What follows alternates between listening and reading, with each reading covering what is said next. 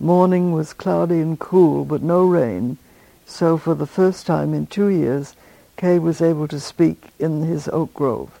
The first talk was today. He looked extraordinarily beautiful.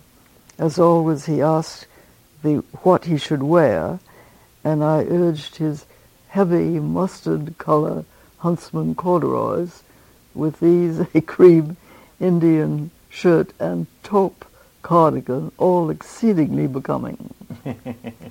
Age vanishes, his face is unlined and shines.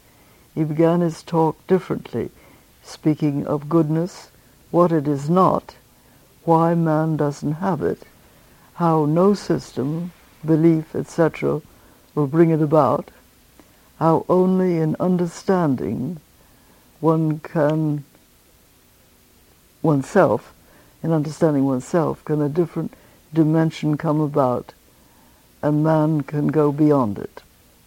He spoke quietly with that depth of voice that usually comes for the deepest meditation of his talks. But today it was there from the start.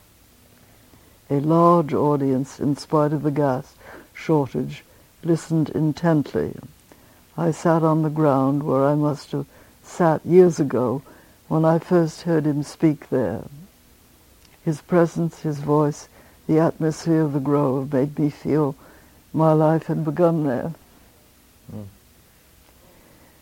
Um, all those years ago. Is it 35? Question mark. Now I live here with him with all that is beyond describing. I cannot say how it came about. It happened. I did not imagine it, seek it. It happened and I have been blessed beyond all other life. On the way back in the car, he said, quote, I was so f- filled with that that I was trembling, unquote. And coming back through the village, he said, quote, drive slowly. I want to faint, unquote. He bent slowly forward, but didn't quite faint. Was all right when we reached the house.